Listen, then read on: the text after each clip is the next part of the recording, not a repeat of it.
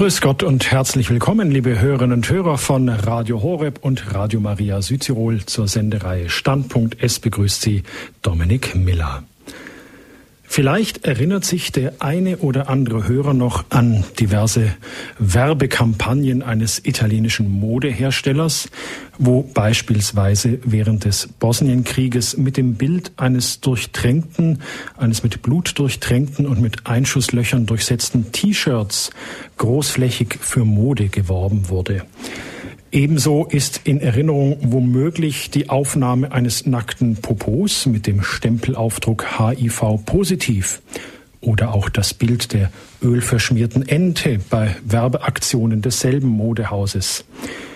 Diese Kampagnen hatten wegen der drastischen Art ihrer Darstellung allesamt Gerichtsverfahren zur Folge. Harmlos dagegen sind unvergessliche Werbeslogans und Werbefiguren, zum Beispiel aus der Waschmittelindustrie. Der graumelierte Herr im Anzug versichert, Persil, da weiß man, was man hat. Oder die unverwüstliche Clementine garantiert die porentiefe Reinheit von Ariel. Werbung prägt sich uns unter anderem ein, entweder durch ihre Einfachheit oder wegen der Einfachheit der Aussage oder durch die Schockwirkung der Kampagne, wie eingangs erläutert. Und was ist mit der Schockwirkung eines geschundenen Körpers an einem Holzkreuz? Wie einprägsam ist die einfache Formel Liebe deinen Nächsten? Wir sehen, rein werbetechnisch gesehen hätte das Christentum und die Kirche gut verwertbare Slogans und Bilder. Doch was ist passiert? Niemand scheint sich daran zu stoßen, dass einer sein Leben für uns hergibt und das Liebesgebot, das wirft nicht wirklich jemanden vom Stuhl. Vielleicht macht die Kirche etwas falsch bei der Vermittlung ihrer Kernbotschaft. Womöglich wurde schon lang keine Marktanalyse mehr vorgenommen. Wäre es denkbar, dass das Produkt Glaube zum Ladenhüter geworden ist? Heute bei Standpunkt, da wollen wir der Frage nachgehen, Public Relations für Gott, kann, soll, muss Kirche werben? Dazu noch zu Beginn zwei Begriffserklärungen, die ich im Lexikon für Sie nachgeschlagen habe. PR bzw. Public Relations, das ist die Gestaltung guter, positiver und fruchtbarer Beziehungen einer Unternehmung zur Öffentlichkeit. Diese Arbeit schließt die sachliche Aufklärung und Unterrichtung in eigener Sache mit ein. Dagegen die Werbung dient der gezielten und bewussten Beeinflussung des Menschen, zumeist kommerziellen Zwecken.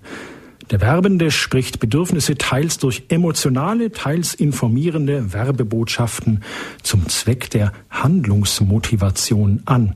Werbung appelliert, vergleicht, macht betroffen oder neugierig. Soweit die beiden Definitionen von Public Relations, Öffentlichkeitsarbeit und Werbung. Zugeschaltet aus Köln ist uns nun Weihbischof Dr. Heiner Koch. Grüß Gott und herzlich willkommen bei Standpunkt. Herr Weihbischof, schön, dass Sie sich heute Abend Zeit für uns genommen haben. Grüß Gott und einen herzlichen Gruß, verehrte Hörerinnen und Hörer aus dem verschneiten Köln. Ähm, das ist auch eine seltene Gruß, die ich hier aus dem Rheinland schicken kann. Herr Weihbischof, ich darf Sie unseren Hörern kurz mit einigen Worten vorstellen. Dr. Koch ist Jahrgang 1954 und stammt aus Düsseldorf. Er studierte Theologie, Philosophie und Erziehungswissenschaft und ist 1980 in Köln zum Priester geweiht worden. Er nahm verschiedene seelsorgliche Aufgaben wahr, zum Beispiel die des Hochschulpfarrers, bis er 1989 als Leiter der Erwachsenenseelsorge ins Generalvikariat wechselte. Seit 1992 ist er dort auch Direktor der Hauptabteilung Seelsorge. Und in der Zeit zwischen 2002 und 2005, also gar nicht so lange her, fungierte er als Generalsekretär des 20. Weltjugendtages in Köln.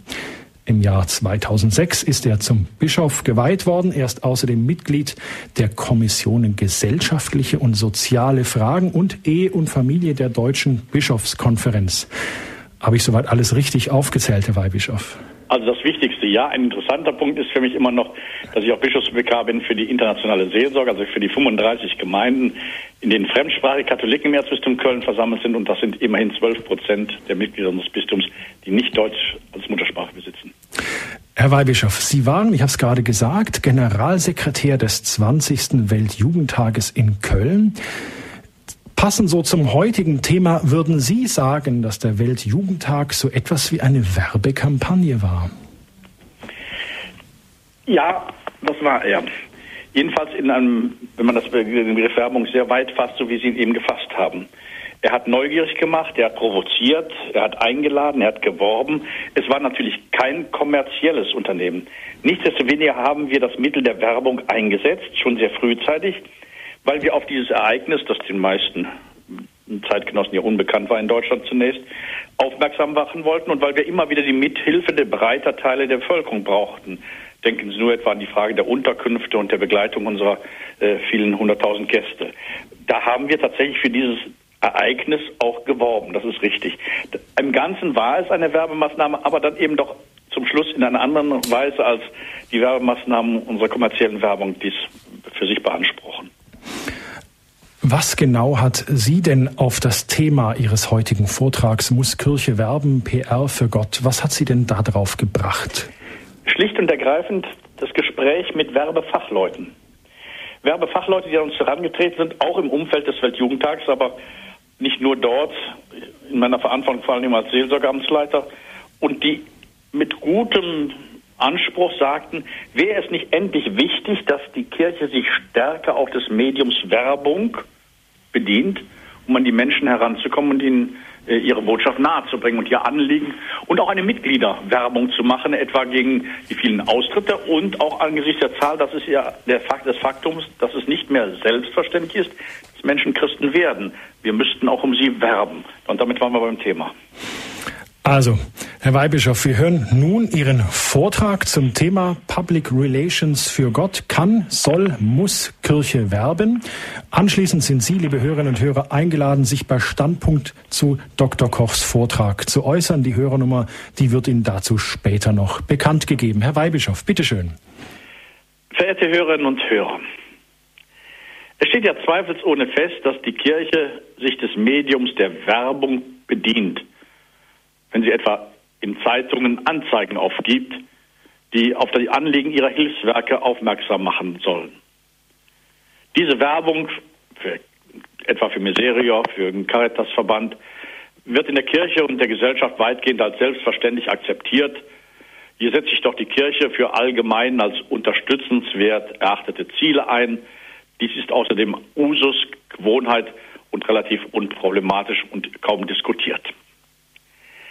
In jüngster Zeit aber macht Kirche von sich reden, da sie offensichtlich nicht nur für ein bestimmtes von ihr vertretenes Anliegen wirbt, also die Unterstützung einer Hilfsaktion, Spendensammlung etc., sondern weil sie Werbung macht für sich selbst. Sofort schlagen skeptische Fragen ihr entgegen. Kann die, soll, muss, darf die Kirche überhaupt für sich werben?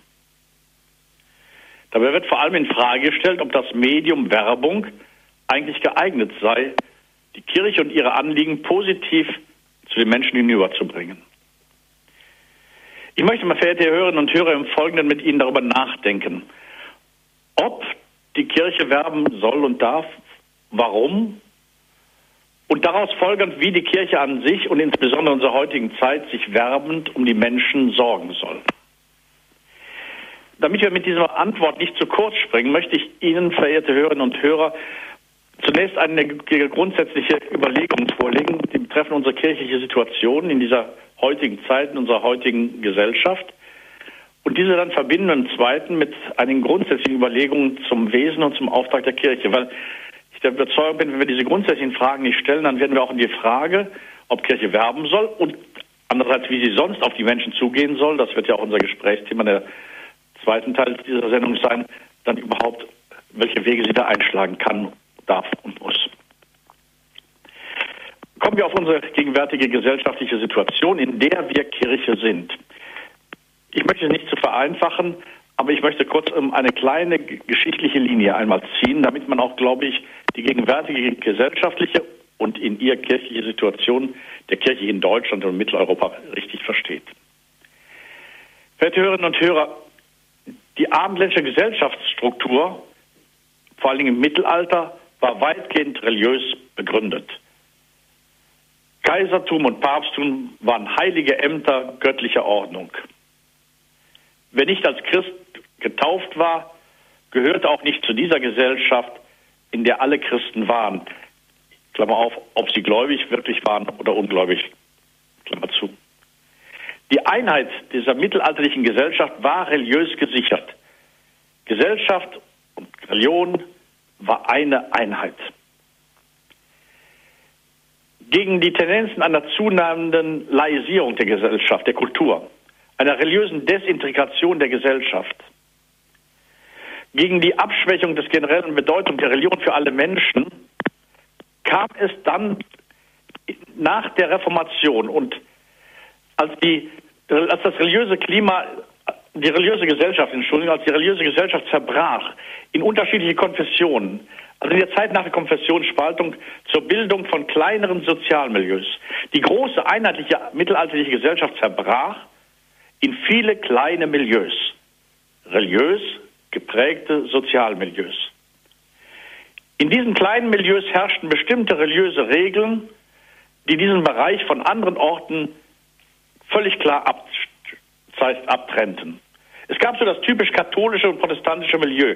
Sie werden das wahrscheinlich noch kennen, verehrte Hörerinnen und Hörer, dass es früher Gebiete gab, die selbstverständlich katholisch waren. In diesen Gebieten gab es den Karneval, in diesen Gebieten gab es die CDU-Wähler, in diesen Gebieten herrschte eine gut bürgerliche, klare gesellschaftliche Prägung vor. Und es gab auf der anderen Seite etwa das protestantische Milieu. Und es gab das Arbeitermilieu. Es gab das Milieu, in dem sicher war, dass die SPD gewählt wurde. Sie merken, wie lange bis in die Gegenwart hinein nach dem Zerfall der großen einheitlichen Gesellschaft des Mittelalters diese kleinen Milieus galten, Gültigkeit hatten und uns prägten. Wir waren in diesen kleinen Milieus geprägt. In den katholischen Milieus galt etwa von der Wiege bis zur Bahre, von der Taufe bis zur Sterbekasse, alles ist kirchlich, kirchlich-gesellschaftlich, kirchlich-gesellschaftlich-bürgerlich, geprägt. Selbstverständlich waren in dieser kleinen Welt auch die Einrichtungen, wie etwa die Schule, kirchlich autorisiert und geprägt. Auch religiös lief alles in die gleiche Richtung. Die Menschen waren sehr einheitlich in diesen kleinen, begrenzten Milieus. Diese kleinen Gesellschaften, die man auch Subgesellschaften, Teile der großen Gesellschaft nannte, lösten sich nach dem Zweiten Weltkrieg in den meisten Ländern auf. Das hat seinen Grund vor allen Dingen im großen Maße des Anstiegs der Massenkommunikationsmittel. Es hat seinen Grund in der pluralistischen Öffentlichkeit. Es hat seinen Grund sicherlich dadurch, dass der Individualismus immer stärker sich entfaltete. Die Menschen waren mobil und das nicht nur örtlich, sie wurden immer mobiler in ihren Ansichten, in ihren Überzeugungen, in ihren Wertehaltungen, in ihrer Religiosität. Sie wurden immer veränderlicher, die sozialen Milieus wurden immer heterogener, die religiösen und philosophischen Sinnangebote immer vielfältiger. Die Milieus lösten sich auf. Statt der Milieus gab es immer mehr die individuelle Prägung des Einzelnen. Viele machen diese Entwicklung aus den geschlossenen Milieus hin zur individuellen Prägung des Einzelnen mit dem Symboljahr 1968 fest. Sie wissen das Jahr, in das zu großen gesellschaftlichen Unruhen kam, an deren Ende tatsächlich der Zerfall solcher Milieus, von denen ich eben sprach, stand. Dieser Zerfall der Milieus, dieser Zerfall der gesellschaftlichen Prägung der Menschen hatte ganz gravierende Bedeutung und Konsequenzen auch für die religiöse Prägung der Menschen. Faktisch wurden sie von einer Gesellschaft kaum noch geprägt. Religion war nicht mehr gesellschaftlich abgesichert. Religion war eine privat subjektive Angelegenheit. Darüber spricht man nicht. Noch heute sprechen die Meinungsforschungsinstitute von der Schweigespirale des Glaubens. Religion wurde immer mehr gesellschaftlich irrelevant. Ob einer religiös war, ob er einer Konfession angehörte, ob katholisch, evangelisch, islamisch, ob jüdisch, spielt in weiten Bereichen der Gesellschaft keine Rolle mehr. Der Einzelne wählte subjektiv aus, was er glaubte und wem er glaubte, welche Weltanschauung er übernahm, welche er ablehnte. Dabei übernahmen die Menschen immer weniger ein einheitliches Milieu, eine einheitliche Weltanschauung, eine einheitliche Konfession, sondern sie bauten sich ihren Glauben, ihre religiöse Überzeugung selbst zusammen. Es gab keine verbindliche Wahrheit mehr, die zu übernehmen ist, die anzunehmen ist. Die Bindungskraft des christlichen Glaubens ließ immer mehr nach. Die Menschen bauten sich ihren Religionen und ihren Glauben aus vielen religiösen Angeboten selbst zusammen. Es gibt ein Buch, das heißt vom Vergnügen, seine eigene Religion zu bauen. Das war die Situation und ist bis heute die Situation. Der Mensch baut sich seine Religion selbst. Ein bisschen Esoterik, ein bisschen Christentum, ein bisschen Islam, ein bisschen Astrologie. Das alles wird gemischt und permanent verändert. Was kümmert mich, was ich gestern glaubte? Heute glaube ich wieder etwas ganz anderes und morgen und übermorgen wieder etwas ganz anderes. Sie können sich vorstellen, dass in dieser Zeit des religiösen Synkretismus, dieser religiösen Eintopfs, um es mal etwas plastisch zu sagen, solch ein Anspruch Jesu Christi von den Menschen kaum noch angenommen wird. Der Anspruch Jesu Christi, ich bin der Weg, die Wahrheit und das Leben. Solche Ansprüche werden von den Menschen abgelehnt, dass das Christentum im Auftrag Jesu Christi diesen Anspruch vorträgt, ist für viele eine Zumutung, die grundsätzlich schon das Christentum auf die Verliererseite für sie bringt. Mit dieser Kirche, mit diesem autoritären Direktorium wollen wir nichts zu tun haben. Wir entscheiden selbst, was wir glauben. Wir lassen uns da nichts mehr vorschreiben. Kirche wird zu einem Angebot unter anderem, aus dem die Menschen auswählen. Überspitzt gesagt. Die Kirche ist so etwas wie ein Aldi-Laden, wie ein großer Lebensmittelladen. Die Leute kommen hinein und schauen sich, was gibt es in dieser Kirche eigentlich? Was wird hier angeboten? Und das, was sie dann haben wollen, nehmen sie in ihr Einkaufswagen hinein. Sie haben großes Interesse etwa an religiösen Angeboten, an Feiertagen, an bestimmten Punkten der Lebenswende, Geburt, Hochzeit, Tod. Sie haben Interesse an karitativen Leistungen, an Serviceleistungen dieser Kirche, an christlicher Erziehung für ihre Kinder, an Schulen etc. Sie finden es gut, dass es eine Weltreligion gibt, die einen guten Eventcharakter hat. Deshalb lieben sie auch den Papst und solche Ereignisse wie den Weltjugendtag. Aber im Großen und Ganzen lassen sie auch vieles aus dieser Kirche liegen. Sie lassen die Moral dieser Kirche liegen, die Verpflichtungen, die man eigentlich als Gemeinde und Kirchenmitglied eingeht, wie etwa die sonntägliche Eucharistiefeier. Sie lassen die Vorschriften dieser Kirche in weiten Teilen liegen. Sie lassen all das, was im Glaubensbekenntnis bekannt wird und was sie nicht verstehen, gut liegen. Sie kommen dann zur Kasse, um im Bild zu bleiben, unseres Lebensmittelgeschäftes und bezahlen ihre Kirchensteuer, so wie sie an der Kasse eines Aldi-Geschäftes für das Eingekaufte zahlen müssten. Und erwarten dann von dieser Kirche eine gute Bedienung, eine prompte Bedienung, eine gute Serviceleistung, die Sie annehmen und wahrnehmen, soweit Sie das möchten. Meine sehr verehrten Hörerinnen und Hörer, wozu führt diese Entwicklung? Das einheitliche Milieu des Mittelalters ist zerbrochen. Zunächst in viele kleine Teilmilieus, davon waren viele auch katholisch oder protestantisch geprägt. Nun sind diese Kleinmilieus auch zerfallen in lauter Individualismen, Subjektivismen. Jeder baut sich seine Religion, seinen Glauben selbst. Die Kirche verliert jede autoritäre Kraft. Fakt ist, immer weniger Leute glauben eigentlich alles, was der katholische Glaube umfasst. Ich habe die starke Vermutung, wenn wir heute das Glaubensbekenntnis zur Abstimmung stellen würden, hätte kaum ein Satz des Glaubensbekenntnisses mehr eine Mehrheit. Auch nicht unter den Getauften. Denn auch die Getauften solidarisieren und identifizieren sich keineswegs mit, umfassend mit der kirchlichen Lehre und der kirchlichen Lebensvollzügen. Sie wählen aus. Schon vor zwei Jahrzehnten nannte man diese Christen Auswahlchristen. Sie wählen aus, was sie glauben und praktizieren. Und das wenige, das wenige, das sie dann glauben und praktizieren, geben sie dann etwa als Eltern noch ihren Kindern weiter. Die Kinder bekommen also nur Teile des christlichen Glaubens, nämlich den von ihren Eltern ausgewählten Teile, aus denen sie dann wieder auswählen, was sie glauben. Meine verehrten Hörerinnen und Hörer, Sie können sich vorstellen, wohin diese Entwicklung führt. Der Glaube wird immer dünner, die Bindung an die Kirche wird immer unverbindlicher. Früher oder später verdunstet der Glaube völlig. Josef Ratzinger hat als Kardinal dieses Tendenz damals schon sehr wach erfasst, als er davon sprach, dass das Heidentum heute mitten in der Kirche sitzt. Wir sind als Kirche nicht mehr eine Kirche, die aus Heiden besteht, die wie in der alten Kirche zu Christen geworden sind, sondern wir sind eine Kirche, die Heiden und Christen umfasst und immer mehr Heiden umfasst.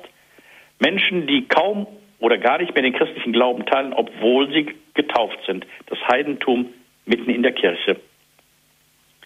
Meine sehr geehrten Hörerinnen und Hörer, damit steht für die Kirche eine große Frage an.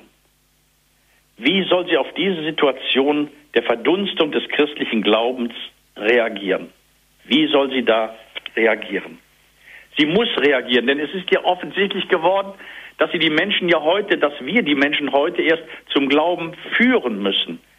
Die Menschen sind heute nicht mehr klargläubig.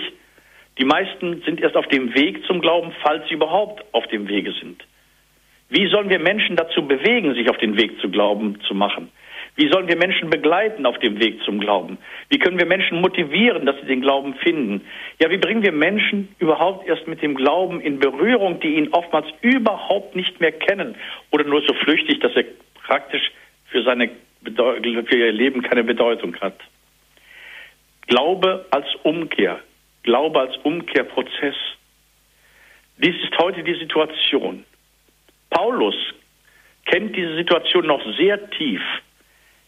Er beschreibt den Prozess des Glaubens, wenn er vom Sterben spricht. Ich zitiere, der alte Mensch muss sterben, damit ein neuer aufersteht. Der alte Mensch muss sterben, damit ein neuer aufersteht. Diese Umschreibung ist für Paulus nicht allgemein, das für, gilt nicht allgemein für das Sterben, sondern für das Gläubigwerden des Menschen. Der alte, der ungläubige Mensch muss sterben, damit ein neuer aufersteht, wächst, der Glaube als ein Sterbeprozess. So tief geht der Glaubensprozess. Der alte Mensch muss sterben, damit ein neuer aufersteht. Meine sehr geehrten Zuhörerinnen und Zuhörer, ich frage Sie, wer stirbt schon gerne? Wenn wir den Menschen heute sagen, wenn du Christ werden willst, dann muss etwas in dir sterben. Wer will das schon gerne? Werden denn die Menschen nicht sagen, du liebe Gott, lass mich damit in Frieden, ich lebe ganz gut, so wie es ist, zwar nicht optimal, aber es geht auch nicht ganz so schlecht. Ich bleibe lieber im alten Zustand, ich will nicht sterben, so radikal mich verändern, so radikal umkehren will ich nicht. Wie schwierig ist es dann, Menschen auf den Weg zu bringen gegen diese Trägheit im Herzen. Das Gesetz der Trägheit gilt eben nicht nur im Bereich der Physik, es gilt ganz tief in uns, in jedem Menschen. Wie wollen wir Menschen zum Glauben bekehren und bewegen, erst recht dann noch einmal verstärkt, wenn dieser Umkehrprozess zum Glauben gesellschaftlich gar nicht mitgetragen wird? wenn vielmehr Teile der Gesellschaft, oftmals große Teile der Gesellschaft gegen diesen Glauben stehen oder zumindest den Prozess des Gläubigwerdens, den Weg zum Glauben nicht mitstützen und nicht mittragen. Wo zum Beispiel wird etwa in öffentlichen Fernsehanstalten, erst recht in den privaten, etwa der Osterglaube noch dargelegt. Oder schauen Sie sich einmal beim bevorstehenden Weihnachtsfest das Weihnachtsprogramm aus, wo da die Botschaft von der Menschwerdung Gottes wirklich noch zur Sprache kommt. Wo wird denn dieser Umkehrprozess zum Glauben noch mitgetragen? Meine verehrten Hörerinnen und Hörer, Sie merken, wie schwierig die Situation des Glaubens ist. Was soll die Kirche in dieser Situation tun? Soll sie sich zurückziehen auf die kleinen Kreise, fast sektenhaften Kreise und sagen, wir müssen retten, was doch zu retten ist. Wir genügen uns selbst. Hauptsache, der Glaube wird als in dieser kleinen Gemeinschaft hochgehalten, festgehalten, stabil gehalten, weil es darf nicht ganz untergehen, er darf nicht verdunsten wie in den übrigen Gesellschaften. Macht die Mauern dicht, rettet euch. Sollen wir die kleine Gemeinschaft bilden, die kleine sektenhafte Gemeinschaft? Es gibt fundamentalistische Tendenzen, was immer dieses Wort im Einzelnen auch sagen mag, die diese Richtung vertragen, vertreten. Oder soll die Kirche mit ihrem Angebot, mit ihren Angeboten sich nach der Nachfrage ausrichten? Welchen Gott hätten Sie denn gerne? Was möchten Sie, dass wir Ihnen verkündigen? Was wollen Sie, dass wir Ihnen tun? Wir bemühen uns nach besten Kräften und Gewissen, marktgerecht zu sein, das zu tun, was die Leute von uns erwarten, was sie annehmen wollen, was sie hören wollen? Meine sehr geehrten Hörerinnen und Hörer, Sie merken schnell schon meinen Formulierungen, beide Wege sind für uns Christen und für alle, die in der Kirche Verantwortung tragen, nicht gangbar. Zum Ersten, die Kirche ist gesandt zu allen Menschen. Es würde nicht helfen, wenn wir im Bild zu sprechen, als Kirche ein schöner Schrebergarten Garten wären, mit einem wunderschönen Park, aber wir würden uns selbst genügen. Nein, wir sind als Kirche gesandt zu den Menschen. Kardinal Frings hatte das Leitwort pro hominibus constitutus, zu den Menschen gesandt. Wir müssen zu den Menschen gehen. Jesus ist zu den Menschen gegangen. Die Propheten im Alten Testament sind zu den Menschen gegangen. Wir müssen hinausgehen zu ihnen, auch wenn uns das manchmal schwerfällt und wenn wir manchmal größte Sorge und Nöte haben. Kirche ist nicht für sich selbst da. Die Kirche ist ein Schiff, aber ein Schiff ist nicht gebaut dafür, dass es im Hafen sicher liegen bleibt. Dafür ist das Schiff der Kirche nicht da. Wir müssen hinaus. Christus hat uns die Botschaft und sein Leben anvertraut für die Menschen. Aber das zweite, der zweite Weg, die skizzierte, kann auch nicht gegangen werden. Wir stehen in der Verpflichtung der Botschaft gegenüber. Wir treten ein für diesen christlichen Glauben, für die Worte Jesu, für sein Vermächtnis. Wir haben die Verantwortung, dies hochzuhalten und wahrzuhalten. Die Wahrheit ist uns anvertraut. Wir dürfen uns nicht nach den Menschen billig richten. Wir dürfen sie nicht aufgeben, zumal wir im tiefsten davon überzeugt sind, dass die Wahrheit so wie Jesus Christus sie uns geoffenbart hat, dem Menschen dient, mehr dient als mancher vermeintliche und oberflächliche Wunsch der Menschen. Wir stehen damit, meine sehr geehrten Hörerinnen und Hörer, wirklich vor einem großen Prozess, auf die Menschen zuzugehen und doch unsere Identität zu wahren, mit dieser Botschaft unverkürzt und geradlinig aufzubrechen zu den Menschen. Damit stellt sich jetzt die Frage, wie sollen und können wir dies tun? Public Relations für Gott kann, soll, muss Kirche werben. Wir hören einen Vortrag vom Kölner Weihbischof Dr. Heiner Koch aus Köln zu diesem Thema. Er hat seine Ausführungen ja damit auch angefangen oder auch darauf aufgehängt, dass wir ja auch immer mehr zu sogenannten Auswahlchristen werden, dass also die urchristlichen, die katholischen und evangelischen und Arbeitermilieus in der Neuzeit mehr und mehr aufgebrochen sind. Und es stellte sich dann die Frage, ja, soll die Kirche sozusagen zurück zur kleinen Sekte in Anführungsstrichen, die sie früher war, sich wirklich klein machen und abschotten oder soll sie vielleicht zur marktgerechten Kirche werden, so nach dem Motto, welchen Glauben hätten es denn gern und wollen es nur Rädle Würst und davon noch ein bisschen mehr. Und er hat uns eben gesagt, das geht so nicht, denn die Kirche ist einmal zu allen Menschen gesandt. Abgrenzung ist also nicht möglich. Und dann ist auch die Kirche der Botschaft Jesu, die ja die Wahrheit ist, verpflichtet. Also die Frage jetzt im zweiten Teil seiner Ausführungen, wie kann denn die Kirche diesen beiden Ansprüchen, nämlich zu allen Menschen hinauszugehen und wirklich Jesu Botschaft gerecht zu werden, wie kann sie diesem Anspruch heute gerecht werden? Verehrte Hörerinnen und Hörer, die Menschkirche muss mit der Botschaft Jesu Christi, die ihr anvertraut ist, die sie in der Wahrheit zu halten hat, diese Botschaft zu allen Menschen bringen. Zu allen Menschen. Ich betone dies an dieser Stelle ausdrücklich. Auch zu den Menschen, die gleichgültig sind, auch zu den Menschen, die einer anderen Religion angehören, auch zu den Menschen, die Gott suchen und nach ihm und mit ihm ringen und um die Wahrheit ringen. Zu allen Menschen sind wir gesandt. Wozu wollen wir die Menschen einladen? Wozu wollen wir sie werben? Wozu wollen wir sie auf den Weg bringen? Wir werben, so kann man schon sagen, um diese Menschen der ganzen Breite und Vielfalt, von der ich sprach und auf die ich gleich noch eingehen will. Wir werben um diese Menschen, dass sie, ja, was ist eigentlich das Ziel der Werbung? Im Gegensatz zur Werbung wollen wir nicht etwas dem Menschen andrehen. Es geht uns nicht darum, etwas zu verkaufen. Auch religiöse Güter wollen wir nicht verkaufen. Religiöse Schriften, religiöse Inhalte. Es geht uns nicht darum, etwas zu verkaufen zu wollen. Ja, so wie man sagt, die Werbung ist der Versuch, Leute Geld aus der Tasche zu ziehen, das sie nicht haben, damit sie Sachen kaufen, die sie nicht brauchen, um Leuten zu imponieren, die sie nicht mögen. Sie kennen vielleicht diese Formulierung. Wir wollen sie nicht überrollen und übertölpeln. Wir wollen nicht irgendetwas den Leuten andrehen, damit es uns geht, gut geht und das Wirtschaftssystem Kirche beständig bleibt. Was wollen wir eigentlich? Warum umwerben wir die Leute? Wozu laden wir sie ein? Was ist der Ziel unseres Werbens? Nach dem bisher Gesagten, verehrten Hörerinnen und Hörer, dürfte deutlich geworden sein, dass wir die Leute nicht etwas verkaufen sollen, wollen, sondern sie zu einem Prozess einladen wollen. Zu einem Prozess der Umkehr zu Gott und zu Jesus Christus. Wir wollen, dass sie in eine Gemeinschaft hineingeführt werden, in die Gemeinschaft mit Gott, in die Communio mit Gott. Wir wollen die Menschen bewegen, bewegen, dass sie ganz tief in einen kommunikativen Prozess hineintreten, in einen Prozess des ganz tiefen Lebens mit Christus.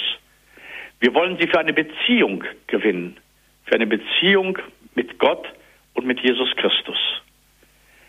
Es geht nicht darum, dass wir etwas an den Mann bringen und an die Frau bringen wollen, sondern wir wollen sie einladen, und wir tun dies auch werbend, werbend einladen, dass sie Christen werden, was nichts anderes heißt, als dass sie einen Lebensprozess, eine Lebensgemeinschaft mit Jesus Christus in dieser Gemeinschaft der Kirche eingehen.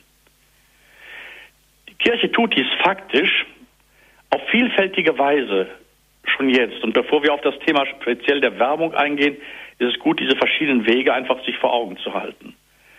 Die Kirche wirbt und geht auf die Menschen zu, versucht die Menschen zu gewinnen für diesen Prozess der Kommunikation mit Gott, etwa in den vielfältigen Gottesdiensten, die sie feiert, wo immer wieder auch viele Menschen sind, die weit von der christlichen Botschaft entfernt sind. Denken Sie etwa an die vielen Hochzeiten, wo Gäste und Freunde des Brautpaares sind, die vielleicht gar nichts mit diesem Ritus und mit dem Sakrament anfangen können. Denken Sie an jede Exequien und Beerdigung, wo Angehörige da sind und zu diesem Gottesdienst kommen, die sonst niemals einen Gottesdienst aufsuchen. Tatsächlich, auch unsere Gottesdienste sprechen diese Menschen an. Sie haben werbenden, die Menschen umwerbenden Charakter. Sie wollen die Menschen auf den Weg bringen. Sie wollen provozieren, einladen, verunsichern. Aber sie wollen auch wirklich die Menschen bei der Hand nehmen und sagen, geh mit uns auf diesem Weg zu Christus und zu Gott. Die Kirche wirbt in Anführungsstrichen um die Menschen in den vielen Einrichtungen, die sie hat. Natürlich haben unsere Krankenhäuser auch einen werbenden Charakter. Sie versuchen, die Botschaft Jesu Christi den Menschen nahezubringen in dem Dienst derer, die dort als Christen für die Kranken ihren Dienst leisten. In der Atmosphäre eines solchen Hauses, in dem Stil, in dem ein Haus geführt wird. Solche Krankenhäuser etwa haben einen starken Zeugnischarakter. Sie können es zumindest haben. Es gilt genauso für andere Institutionen, etwa für unsere Schulen, in denen wir um die jungen Menschen werben, dass sie wirklich sich auf den Weg machen, um Christ zu werden. Wie viele Institutionen hat die Kirche in Deutschland? Sind diese Institutionen, so frage ich, so profiliert, dass sie überhaupt werbend sein können? Wird in ihnen die Botschaft Jesu Christi überhaupt deutlich? Und sind sie so einladend, dass die Menschen wirklich geworben werden können, um das Wort noch einmal zu gebrauchen, sich auf diesen Weg der Kommunikation, der Gemeinschaft mit Christus einzulassen? Bringen unsere Institutionen auf den Weg? Die Möglichkeit hätten wir. Werbenden Charakter. In erster Linie haben natürlich die vielen Menschen, die vielen Christen werbenden Charakter. Die vielen Menschen, die als Christen leben, oftmals in ganz einfacher Bescheidenheit, aber in einer Klarheit, die mich immer wieder nachdenklich werden lässt und manchmal große Bewunderung hervorruft. Wie viele Christen, die nach bestem Wissen und Gewissen ihr Christsein in der Alltäglichkeit des Lebens gestalten, sind wirkliche Werbeträger für unseren christlichen Glauben. Sie bemühen sich in ihrem Glauben, in ihrem Leben, Menschen für Christus zu gewinnen, ein wenig auf den Weg zu Christus zu bringen. Eine besondere Verantwortung kommt in diesem Sinn auf, das, auf die Menschen zugehens und um sie werben natürlich den Verantwortlichen der Kirche zu. Leitungspersonen in der Kirche wirken werbend, sie können auch abstoßend wirken. Die größte Werbemagnet in diesem Feld natürlich ist für uns der Heilige Vater. Und wir dürfen als katholische Kirche dankbar sein, dass wir solch einen Petrus an der Spitze haben. Nicht nur den jetzigen, ich denke auch an seinen Vorgänger oder an seine Vorgänger, die wirklich für die christliche Botschaft geworben haben, weltweit, auch dort, wo Menschen vielleicht bisher vom christlichen Glauben gar nichts oder kaum etwas gehört haben. Der erste Weg, wie wir Menschen ansprechen können, wird immer der persönliche Kontakt sein im kleinen Umfeld, aber heute gerade in der Medienalter natürlich die großen Zentralfiguren dieser Kirche, die weltweit über die Medien zu den Menschen kommen. Wie wirken wir, wie wirken wir werbend auf die Menschen hin? Zu denken ist an unser Karitatives, an unser Gesellschaftspolitisches, an das kulturelle Engagement der Kirche, der Verbände, der Einrichtungen, die im gesellschaftlichen Bereich als Christen versuchen, diese Gesellschaft mitzuprägen. Und natürlich denken wir an die Öffentlichkeitsarbeit. Die Kirche hat eine breite Öffentlichkeitsarbeit, indem sie versucht, etwa mit eigenen Medien die Botschaft Jesu Christi den Menschen nahezubringen oder Platz zu finden in öffentlichen Medien oder in Medien anderer Einrichtungen, um Menschen zu erreichen, die sonst kaum noch von der kirchlichen Botschaft erreicht werden. Hier ist sicherlich für die Zukunft neben den Printmedien, den Zeitungsmedien, den Druckmedien ganz gewaltig auch die Frage zu stellen, Kirche im Radio, im Rundfunk, wie Radio Horeb ist ja nun schon seit wirklich bewährterweise seit längerem mit großem Erfolg tut. Ich denke aber auch die Frage, die zu stellen ist, sollen wir einen eigenen Fernsehkanal als Kirche haben? Wie auch die Frage zu stellen ist, müssen wir unsere Präsenz im Internet nicht deutlich verstärken, um gerade junge Menschen, die in diesem Medium zu Hause sind, für den christlichen Glauben zu gewinnen. All dies, meine sehr geehrten Hörerinnen und Hörer, sind Zugangswege zu den Menschen, um sie einzuladen, sich auf den Weg zu Jesus Christus zu machen, um sie zu verunsichern, zu provozieren, aber dann auch zu begleiten auf diesem Weg der Umkehr. Der alte Mensch muss sterben, damit ein neuer aufersteht. Frage in diesem Zusammenhang des zu den Menschen hingehens, in diesem Zusammenhang der Geh-Hin-Kirche, wie sie Kardinal Höfner nannte, soll die Kirche auch werben? Soll sie absichtlich die Menschen versuchen zu beeinflussen mit Werbemaßnahmen, soll sie auf diese Wege versuchen, die Menschen zur Erfüllung der Werbeziele zu beeinflussen und sie dazu zu veranlassen. Ich möchte, verehrte Hörerinnen und Hörer, dazu einige Thesen formulieren, die das Ganze vielleicht etwas abklären, vielleicht auch begrenzen und damit auch eine präzise Antwort ermöglichen. Erster Gedanke. Werbung in der Kirche will nicht etwas anpreisen, wie die sonstige Werbung, geschweige denn etwas verkaufen, sondern sie will zu diesem Kommunikationsprozess mit Gott einladen.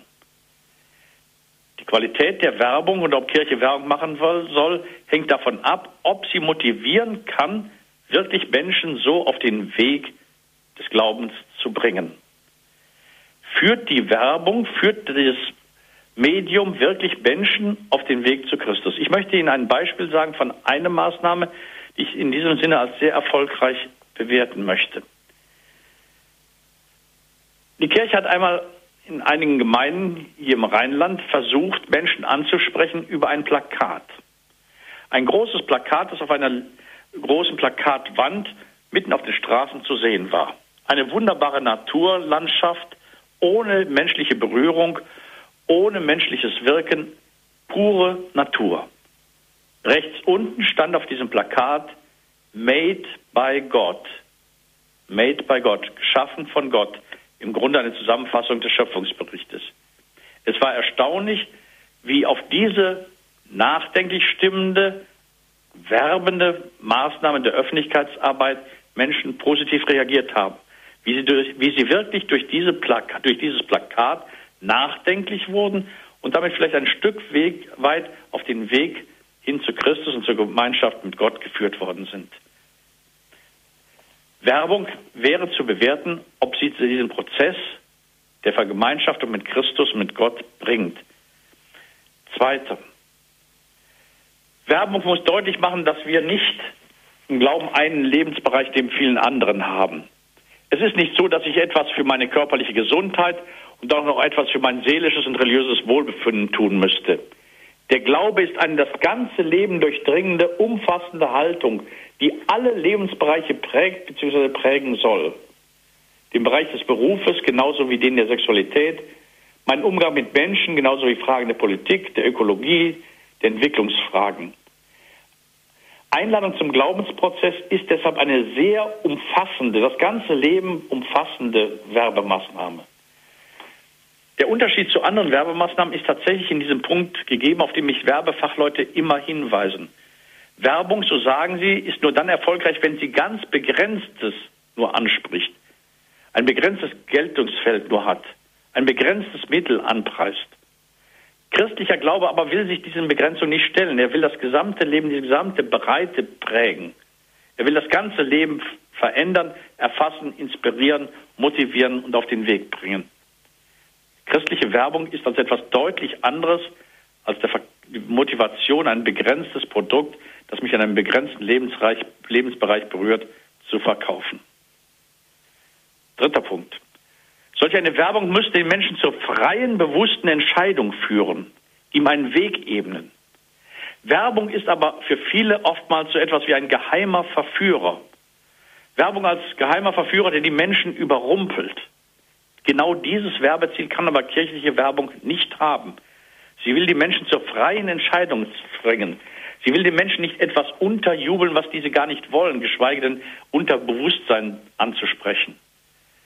Kirchliche Werbung müsste den Menschen zur Entscheidung führen, zur bewussten Entscheidung. Dann wäre es eine gute Werbung. Vierter Punkt. Damit zusammenhängt die Erkenntnis, dass der Kirchenwerbung nicht in erster Linie um die Kirche gehen darf, sondern das Leben der Menschen mit Gott. Wir wollen auch nicht die Einrichtung der Kirche verkaufen. Wir wollen auch nicht Angebote dieser Kirche anpreisen. Das alles ist nur für uns Mittel zum Zweck. Es muss der Eindruck vermieden werden, als wenn die Kirche Angst um sich selbst hätte und sich nur um ihre wirtschaftliche und gesellschaftliche Zukunft sorgen würde. Etwa, wir bauen eine große Mitgliederwerbung auf, damit wir keine Steuernachteile haben und unsere Einrichtungen weiter hochhalten können. Eine solche Werbung würde die Menschen wahrscheinlich von dem Ziel der Gemeinschaft mit Gott abbringen und uns in eine Reihe von anderen Sozialeinrichtungen oder sogar von äh, Wirtschaftseinrichtungen bringen, die wir eigentlich nicht teilen wollen. Kirche ist kein Selbstzweck, den es um seine Selbsterfüllung gehen dürfte. Wenn kirchliche Werbung der Selbsterhaltung der Menschen dienen würde, würde sie den Daseinsgrund der Kirche untergraben. Sie ist nämlich da, weil sie Instrument ist für die Menschen auf Gott hin. Werbung müsste diesen Aspekt zum Ausdruck bringen. Mensch, du hast es mit Gott zu tun. Du bist eingeladen, dich auf diesen Gott einzulassen, der auf dich wartet und der will, dass du dein Leben entfaltest. Mensch, mach dich auf den Weg zu Gott. Fünfter Punkt. Von daher sollte Werbung wesentlich positiv und zusprechend sein. Dein Leben ist wichtig. Du bist wichtig. Du bist von Gott gerufen. Gott hat dich einmaligen Menschen berufen. Damit stehst du aber auch in der Verantwortung. Du stehst verantwortlich vor Gott und du wirst einmal über dein Leben verantwortlich vor Gott Rechenschaft ablegen. Kirchenwerbung müsste von daher wirklich auch eine sehr persönliche Note haben. Es geht nicht um Massenbewegung und um Massenwerbung, sondern die persönliche Berufung, die der Einzelne wahrnehmen soll. Diesen positiven, einladenden Charakter müsste Kirchenwerbung besitzen. Sechster Punkt. Besondere Schwierigkeiten sehe ich für die kirchliche Werbung natürlich, dass sie in den Massenmedien angeboten werden kann und muss. Aber den Glaubenden und die Kirchenerfahrung gibt es nicht. Es ist sehr schwierig, gerade in diesem sehr persönlichen Prozess des Christwerdens, in diesem persönlichen Prozess des Aufbaus einer Christusbeziehung, in diesem sehr persönlichen Prozess einen Weg zur Gemeinschaft mit Christus zu finden, dass wir versuchen, mit gesellschaftlichen Plattitüden möglichst viele anzusprechen. Christen und Kirche ist immer eine sehr bunte und vielfältige Gemeinschaft und der Weg der Menschen zum Glauben ist sehr individuell. Kirchliche Werbung darf deshalb nicht ein Massenprodukt sein. Sie müsste wirklich den einzelnen Menschen in seiner ganzen Individualität ansprechen. Hier ist die Werbung ganz gewaltig angesprochen, neue Wege und einen neuen Stil zu finden. Siebter Punkt.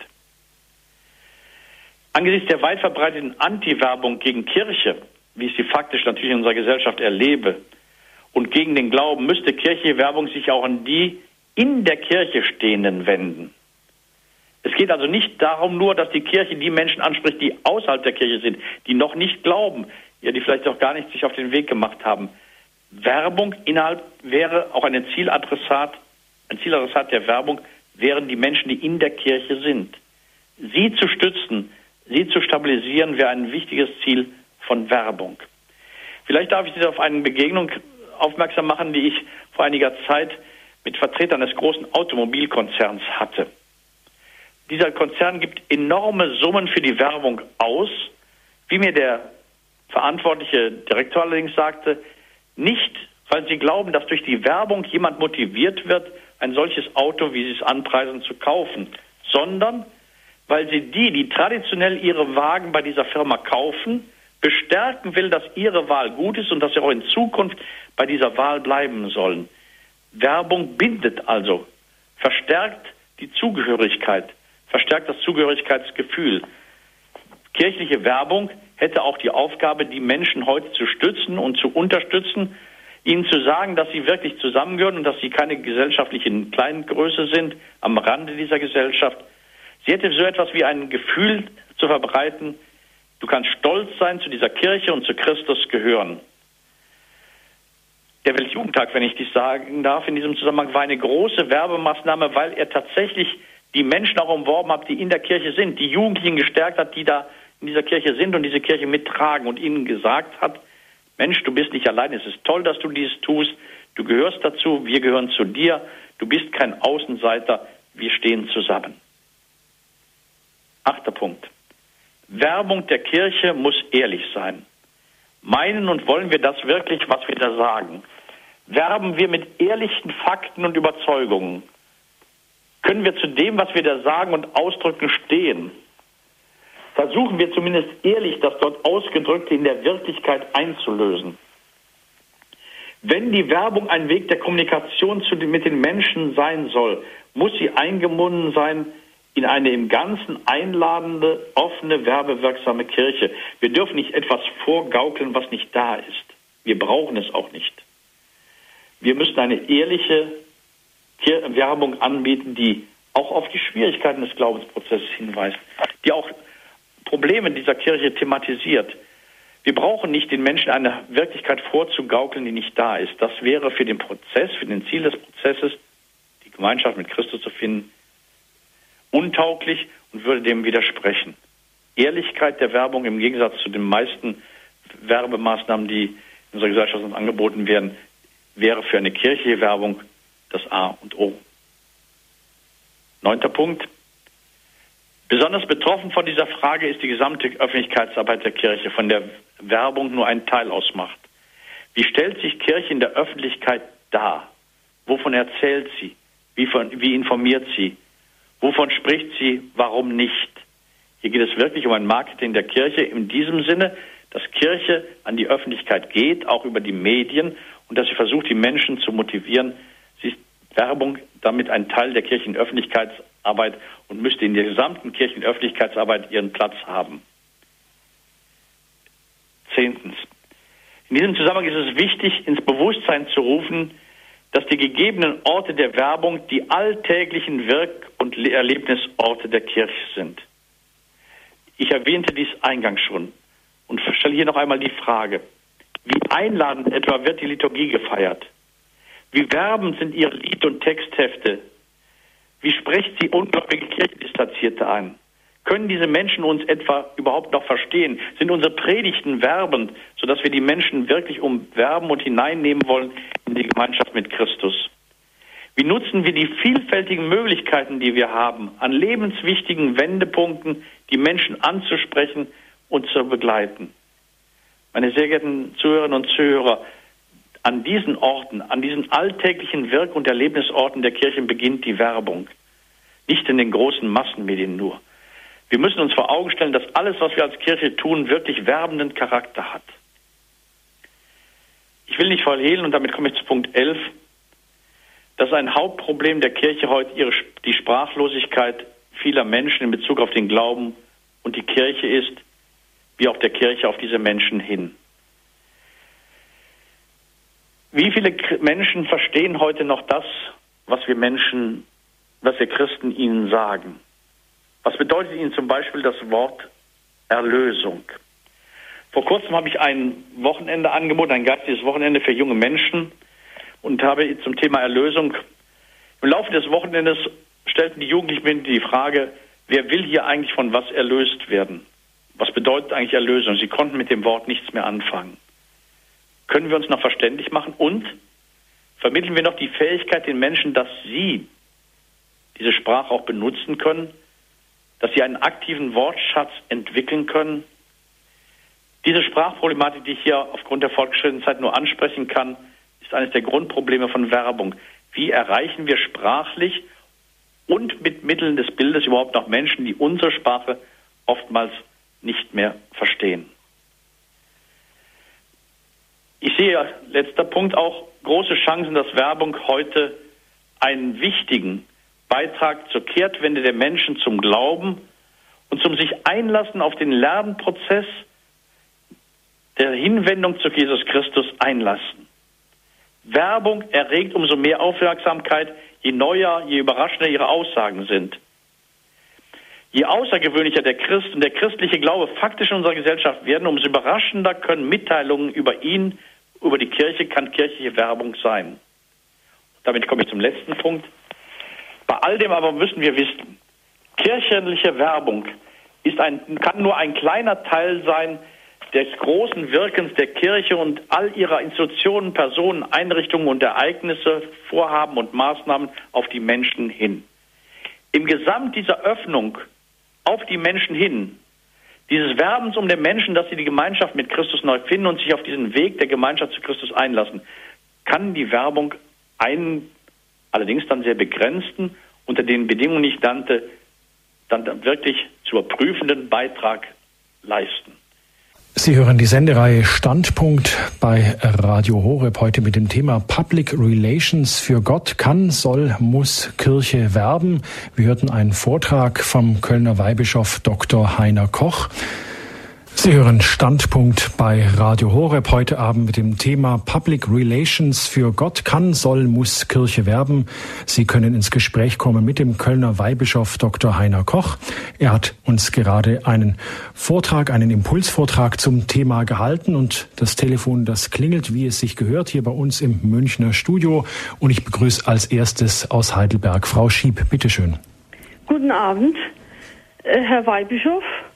Ich, mich hat das Thema sehr interessiert, aber ich würde im Punkt auf den Fernsehsender, den Sie angesprochen haben, ob der, ob man den einrichten soll, würde ich sagen, den soll man einrichten, um die vielleicht zu erreichen, die jetzt nicht im Gottesdienst sind oder die, die fernen. Aber ich will was anderes noch sagen, was getaufte Christen seit dem Zweiten Vatikanischen Konzil äh, machen können, wenn sie es ernsthaft machen, nämlich ihr Le nach Heiligkeit streben, jeder dort, wo er steht. Antwort geben, so leben, äh, nicht, nicht, nicht sagen, wenn man nicht gefragt ist, aber so leben, dass man gefragt wird. Und wenn dann zum Beispiel, ich sage nur ein Beispiel, im Betrieb äh, habe ich zum Beispiel ein Kreuz aufgehängt. Ich bin Verwaltungsangestellter, also in der inneren Stadtverwaltung ist es üblich, ein Kreuz aufzuhängen. Aber ich habe es aufgehängt. Sie glauben nicht, inzwischen, ich wissen Sie es alle schon, weil ich schon 30 Jahre da drin bin. Wenn dann ein Feiertag ist, was, wir, was feiern wir heute für einen Feiertag? Und dann kann man Antwort geben. Auch mal eine Arbeit tun, die man die nicht bezahlt wird. Einfach so. Frau Schieb, Sie haben gerade einen katholischen oder einen christlichen Fernsehsender erwähnt. Ja. Was, was, was, was würden würden Sie denn gerne in so einem Sender sehen wollen? Ja, ich würde sagen, vielleicht für mich, ich bräuchte jetzt, jetzt Erklärung, sag mal, was man, was ist die heilige Messe? Ich brauche das nicht, ich weiß es. Aber vielleicht für andere, was ist die heilige Messe? Äh, wie, warum soll ein katholisches Ehepaar, äh, wenn man von der Moral ausgeht, vor der Ehe reinleben und was dies, weil das, dass dies gut ist und dass das auch schön ist. Also Sie wollen auch ein paar knackige Fragen genau. beantwortet haben, Frau Schieb. Wenn es heißt, Zölibat weg, äh, Priester heiraten, was ist das Gute am Zölibat? Es gibt auch noch Leute, die das gern leben. Wenn man denn nur hört, Zölibat weg, dann gibt es mehr Priester, dann gibt es die Scheidung im Pfarrhaus, die gibt es dann auch. Aber dann muss man mal gucken, was das Schöne am Zölibat ist. was das Schöne an, an der Ehelosigkeit ist und was das, das ist, kann man nicht ausspielen. Frau Schieb, jetzt, jetzt an, an, der Stelle, an der Stelle vielen Dank für Ihre vielen Impulse, aber wir haben noch ein paar andere Hörer in die Leitung. Herzlichen Dank nach Heidelberg, Frau Schieb, für ja, Ihren. Beitrag. Herr Weihbischof. Ja, zwei Punkte, sage ich dazu schnell. Ja. Der erste Punkt. Wenn man Werbung so weit fasst, und ich habe das jetzt im Teil selbst gemacht jetzt, dass man sagt, es ist hier wirklich die Form der Beeinflussung, in dem der Umworbene für die eigenen Ziele gewonnen werden soll. Wenn man es so weit fasst, der Umworbene soll für die eigenen Ziele geworben werden, dann umfasst natürlich Werbung alles, was wir äh, wirklich als Kirche auf die anderen Menschen hin tun. Und da ist natürlich an erster Linie, das ist ganz klar, das Beispiel zu nennen, das treue Beispiel, das alltägliche Beispiel in der Welt, in der ich lebe, wo immer das jetzt ist, in meinem Beruf, in meiner Familie, in der Schule, in der Klasse oder wo auch immer. Äh, dass das das effektivste Ziel, der effektivste Weg ist, Menschen zu werben und sie für das Ziel, ich nochmal sage mal, das Ziel ist, die Gemeinschaft mit Christus zu finden und nicht irgendetwas zu verkaufen. Das ist völlig klar. Ähm, das wäre dieser sehr weite Werbebegriff man kann die Werbebegriffe auch dann knapper und enger fassen. Natürlich soll sie diese Werbemittel einsetzen und unter welchen Bedingungen. Das war ja der These von mir im zweiten Teil. Da wollte ich ja ein paar Einschränkungen vornehmen. Gut. Zum Tage Fernsehen. Also ich habe bei dem Fernsehen ähm, auch, auch wenn gegenüber dieser positiven Einschätzung auch ein gewisse Bedenken. Äh, zwei Gründe. Erstens, ähm, das Fernsehen sollte ja, so hat es die Hörerin jetzt auch zum Ausdruck gebracht, Menschen ansprechen, die bisher den christlichen Glauben nicht kennen oder ihn nicht teilen. Dann müsste sie aber, müsste es ein sehr gut aufgemachter Sender sein, das mit der genau diese Menschen erreicht, die nicht in die Kirche gehen, die nicht zu Kirchenbüchern begreifen, die nicht zu äh, Kirchenmedien, Druckmedien, Zeitungen etc. greifen, die vielleicht auch gar nicht Radio Horeb zum Beispiel hören. Dann müsste es uns gelingen, Menschen anzusprechen, die eigentlich sehr, sehr weit weg sind. Und dies würde einen Fernsehsender voraussetzen, der in den sehr viel investiert werden müsste. Sonst würden wir die ansprechen, die wir ohnehin schon ansprechen. Also erreichen wir mit irgendeinem Fernsehkanal fremd, dem Christentum fremde Menschen. Das würde eine sehr große Kraftanstrengung bedauern. Es könnte sein, dass es gelingt. Bin ich da richtig informiert, Herr Weihbischof, dass die katholische Kirche bereits an einem Fernsehsender arbeitet oder ist es eine Fehlinformation? Nein, das ist eine Fehlinformation, jedenfalls in Deutsch, was Deutschland betrifft. Es gibt kirchlich Gewissen in anderen Ländern vor allen Dingen, die kann man ja auch bei uns empfangen, äh, und äh, einige von evangelischer Kirche, evangelikaler Kirche getragene oder von, äh, von äh, Vereinen getragene Fernsehsender, ich denke nur an Bibel TV etwa, die gibt es. Äh, dort treten wir zum Teil auch mit auf. Ich war selbst beim Bibel TV in Hamburg einmal gewesen zu einer Sendung. Aber einen Kirchensender der katholischen Kirche gibt es bisher noch nicht, jedenfalls was Deutschland betrifft. Das ist in Polen ja auch schon wieder etwas anders. Ähm, noch einmal, wenn ein Fernsehsender das Ziel hat, die Gläubigen, die da sind, zu stärken und zu bestärken, oh, das wäre schon ein hohes Ziel, dann hat er seinen Sinn. Allerdings andere anzusprechen, dann wird es ein sehr diffiziles und sehr auf hohem journalistischem Niveau und sehr auch kostenintensives äh, Unterfangen werden. Hohes Niveau sollte ja eigentlich keinen abschrecken. Nein, es wird, das hohe Niveau verlangt dann wirklich eine kirchliche Kraftanstrengung, auch finanzieller und personeller Art. Darüber muss man uns klar sein. Das geht, ist nicht billig zu haben. Public Relations für Gott kann, soll, muss Kirche werben. Liebe Hörerinnen und Hörer von Radio Horeb, wenn Sie sich einbringen möchten in das Gespräch mit Weihbischof Koch aus Köln, dann erreichen Sie uns unter der 089 517 008 008 oder auch von außerhalb Deutschlands unter der 0049 89 517 008 008 und die erstgenannte Nummer, die hat der Herr Schierlich aus Mainz gewählt. Grüße Gott. Grüß Gott. Mein Name ist Schiel, ich wohne in Mainz und ich kann da einen kleinen Beitrag zu leisten, weil ich habe vor 40 Jahren habe ich in Köln gelebt und da habe ich äh, an den Kund äh, da hat Pater Leppich Kundgebung gemacht, der ist älteren Leuten noch bekannt. Das ist ein Jesuitenpater, der ist durch ganz Deutschland gezogen und auch woanders noch und hat immer gepredigt. Und der hat zum Beispiel die SOS-Plakette verkauft mhm. und das ist ja auch Werbung. Ich habe da schon jahrelang hier in Mainz diese SOS-Plakette. Was ist denn die SOS-Plakette? Die SOS-Plakette, das ist eine Plakette, die klebt man in, das, in, in, in einem Auto an die Heckscheibe oder an die Frontscheibe und da steht drauf, bei Lebensgefahr möchte ich gerne einen Priester haben. Und äh, der Pater Leppich hat sich stark dafür eingesetzt. Und ich habe auch immer in der Zeitung gelesen, in den 70er Jahren, da gab es in Europa Verkehrstote 50.000, also in einem Jahr. Die sind jetzt runtergegangen durch Anschnallgurte und Maßnahmen. Und Deutschland hat letztes Jahr die 5000 Marke unterschritten. Das ist nur für Deutschland jetzt. Und diese Toten, die gab es vor zwei, drei Jahren, da gab es über 5000. Und das ist eine ganz einfache Werbung gewesen, die ich immer gemacht habe, ungefähr zehn Jahre lang und habe, wenn da irgendwo mal eine Veranstaltung war, hier in Mainz auf dem Rochhausberg, oder wenn die Pfarrgemeinde fest war, da habe ich die immer verkauft und das ist mehr oder weniger eingeschlafen. Und der Pater Leppich hat auch Plakate äh, verteilt, das nannte sich optische Mission und der hat sich auch da stark gemacht. Da gab es ein Plakat, da stand drauf äh, Entwicklung der dritten Welt oder dritter Weltkrieg. Oder äh, Gott schaut hinter jede Maske. Das ist ein Thema, äh, das da auch aufgegriffen ist. Herr Schelig, hat Sie diese Werbung erreicht damals, als Sie schon gläubig waren oder noch nicht?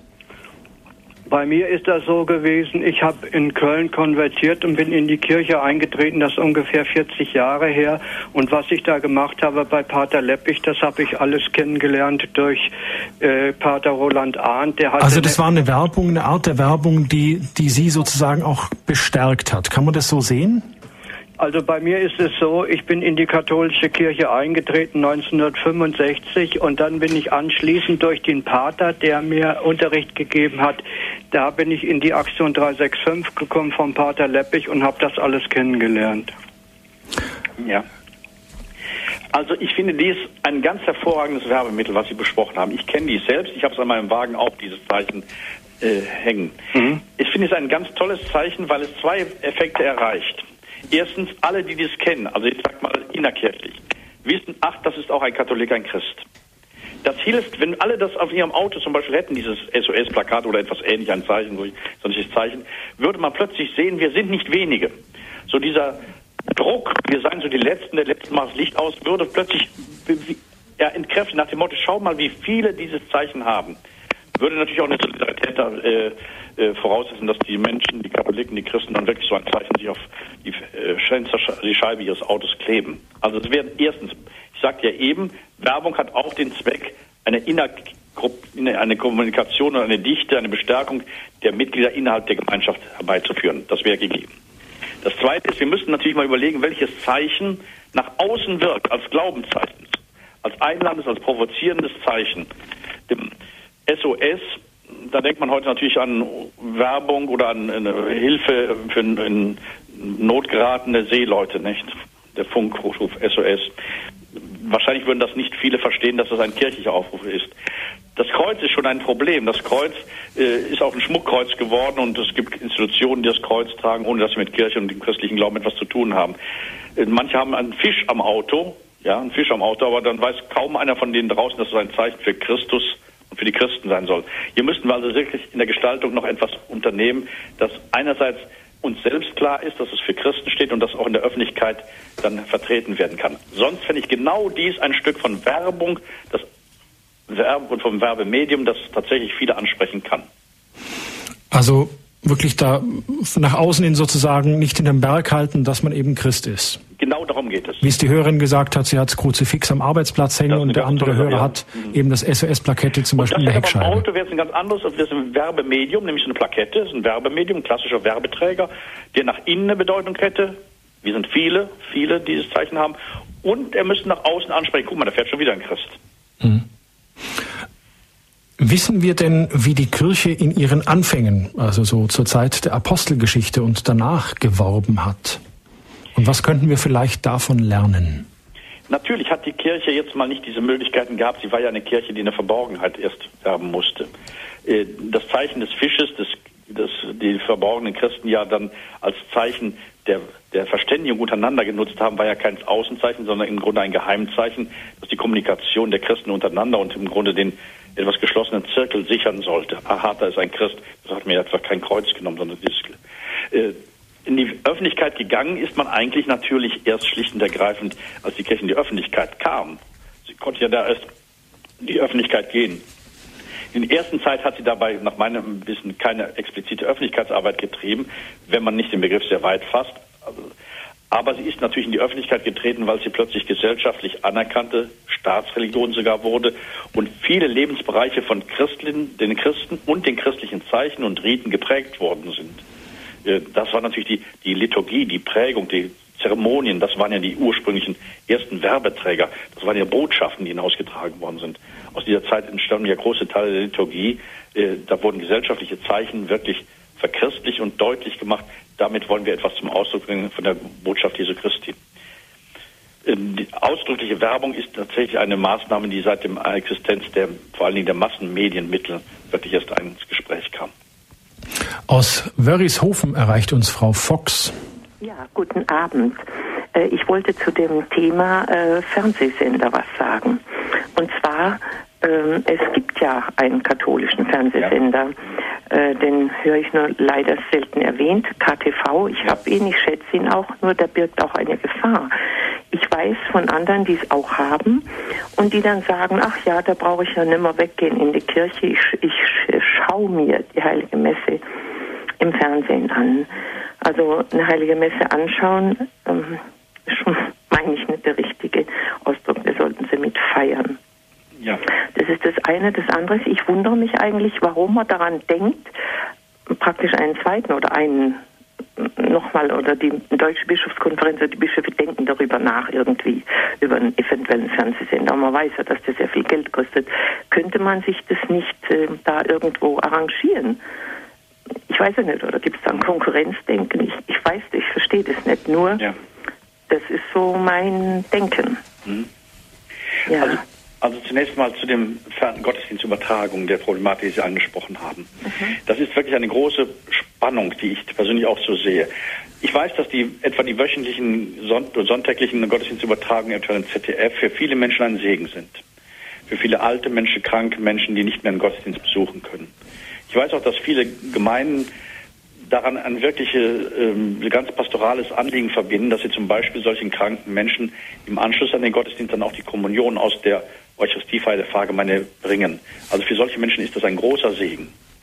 Es ist auch ein, sicherlich ein Segen, dass viele so am Gottesdienst einmal teilnehmen und vielleicht hineinschnuppern können, die nie zum Gottesdienst gehen würden. Andererseits, jetzt kommt das Gegenteil, der Gottesdienst, der eucharistische Gottesdienst lebt von der aktiven Teilnahme derer, die wirklich am Gottesdienst teilnehmen. Ähm, es ist nie gedacht worden von, von der Heiligen Schrift her, dass es hier ein medial vermittelter Gottesdienst sein sollte, sondern die reelle Erfahrung der Gemeinschaft, die reelle Erfahrung äh, des Miteinander, die, der reelle Empfang des Leibes und Blutes Christi. Das sind die Voraussetzungen eines Gottesdienstes. Das andere würde ich immer noch als gewisse Notlösung sehen. Wie gesagt, für manchen Kreis sind sie sehr hilfreich. Es wäre fatal, es wäre fatal, wenn das dazu führen würde, dass immer weniger Leute in die Kirche gehen nach dem Motto, wir schauen uns den Gottesdienst zu Hause an. Das wäre natürlich ein großes Missverständnis. Man kann sich einen Gottesdienst eigentlich nur sehr begrenzt anschauen. Man kann ihn nur mitfeiern und mitfeiern setzt die aktive Teilnahme voraus. Hm, das ist natürlich manchmal auch wirklich ein großer Segen, ist an solchem Gottesdienst auch nur als Beobachter teilzunehmen, weiß ich, wenn Sie etwa an die Katholikentage an die Übertragung der Gottesdienste Ostern, Weihnachten aus Rom vom Heiligen Vater sind, sehen, denken oder auch an die Gottesdienste des Weltjugendtags. Das hat ja einen stark auch informativen und auch wirklich auch begeisternden äh, Charakter. Aber es ist die Ausnahme. Sie haben vorhin eben in Ihrem Vortrag gesagt, dass die Kirche nicht für sich werben soll, sondern sie soll ja für den Glauben werben. Und wäre dann nicht auch so ein Perspektivenwechsel in der Sichtweise der katholischen Kirche angebracht? Also ich meine, häufig hört man ja sehr kritische, manchmal vielleicht sogar auch schon verletzende Stimmen seitens der katholischen Kirche jetzt zu anderen christlichen Gemeinschaften oder Glaubensgemeinschaften. Wäre da nicht irgendwie so ein ja, ein Perspektivenwechsel angeraten, dass man sagt, okay, wir wollen tatsächlich nur für den Glauben werben und nicht für uns? Also das wäre jetzt ein ziemliches Missverständnis. Ähm, es kann der Kirche, und das war der Anliegen dieses Punktes, nicht ja. darum gehen, äh, wir müssen es als Institution, als soziale Größe, als Träger von Krankenhäusern, Schulen, als äh, religiöse Angebotsträger hochhalten. Das ist uns wichtig, egal was inhaltlich angeboten wird. Hauptsache wir als, wir als Institution stehen groß da. Mhm. Das wäre kontraproduktiv, denn das würde im Grunde von Christus und der Wirklichkeit ablenken. Für uns als Katholiken ist die Kirche natürlich immer auch eine heilige Gemeinschaft, ein heiliger Ort. Es ist der Ort Gottes und des Geistes Gottes in dieser Welt. Das heißt, wenn ich mit dem Glauben, dem christlichen Glauben zusammenkomme, in Berührung komme, dann komme ich immer auch mit der Kirche in Berührung. Ich erlebe Christus heute in dieser Kirche und über diese Kirche. Denken Sie nur an den ganzen Themen, ans Themenbereich. In ihr empfange ich die Sakramente. Oder das Wort Gottes, die Heilige Schrift ist ein Buch der Kirche. Insofern werde ich, wenn ich zum christlichen Glauben geführt werde, immer auch zur Kirche geführt. Aber das Ziel ist tatsächlich diese Glaubenswirklichkeit und den Einzelnen nicht als irgendwie ein Wahrnehmer von Angeboten dieser Kirche zu sehen, sondern als einen, der in diese Kirche hineinwächst, hineingenommen wird und damit im, und in ihr im Glauben wächst. Das ist dieser Unterschied. Public Relations für Gott kann, soll, muss Kirche werben. Darüber sind wir im Gespräch mit Weihbischof Dr. Heiner Koch aus Köln. Und aus München begrüße ich jetzt Frau Petrovic, bitte. Hallo, schönen guten Abend.